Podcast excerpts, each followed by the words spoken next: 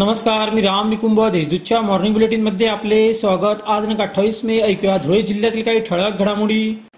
बोहरविहीर ते नरडणा नवीन रेल्वे मार्गासाठी धुळे तालुक्यातील विविध गावांमध्ये भूसंपादन पुनर्वसन व पुनर्स्थापना कार्यवाही सुरू करण्यात आली आहे.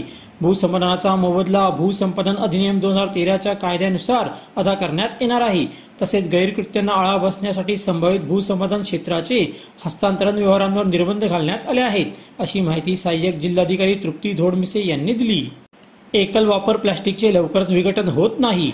त्यामुळे त्याचा पर्यावरणाला धोका निर्माण झाला आहे. या एकल वापर प्लास्टिकच्या वापरावर एक जुलैपासून शासनाने बंदी घातली आहे. या बंदीबाबत नागरिकांमध्ये जनजागृती करावी अशा सूचना जिल्हाधिकारी जलद शर्मा यांनी दिल्या. जिल्हाधिकारी कार्यालयात जिल्हास्तरीय कृती दलाची बैठक घेण्यात आली. यावेळी ते बोलत होते. स्थानिक गुन्हे शाखेने दुहेरी कामगिरी केली. धुळे शहरात अवैधरित्या गावठी कट्टा व जिवंत काडतूस बाळगणाऱ्या तरुणाला अटक करण्यात आली. तर तीन वर्षापासून फरार असलेल्या गंभीर गुन्ह्यातील आरोपीलाही जेरबंद केले. ऋतिक पंजाबी आणि दिनेश सोनवणे अशी दोघा आरोपींची नावे आहेत. भारतीय कामगार मागणी बेरोजगारी आणि महागाई विरोधी दिवस पाळत कामगार संघटना संयुक्त कृती समितीने जिल्हाधिकारी कार्यालयासमोर निदर्शने केली.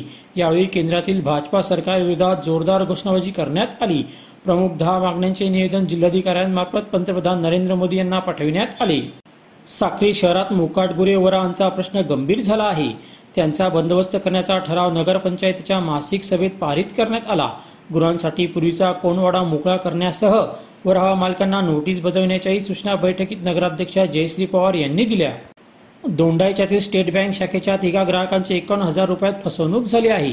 ग्राहक सेवा केंद्राच्या महिलेसह दोघांनी ही रक्कम परस्पर हडप केली. या प्रकरणी दोघांवर गुन्हा दाखल करण्यात आला आहे. याबाबत कौतिक माळी यांनी तक्रार दिली आहे. अशा त्याच्या ठळक घडामोडी सोयीसर बातम्यांसाठी वाचत राहा दैनिक देशदूत व ताज्या बातम्यांसाठी भेट that W W W dot Deshdoot dot संकेतस्थळाला. धन्यवाद.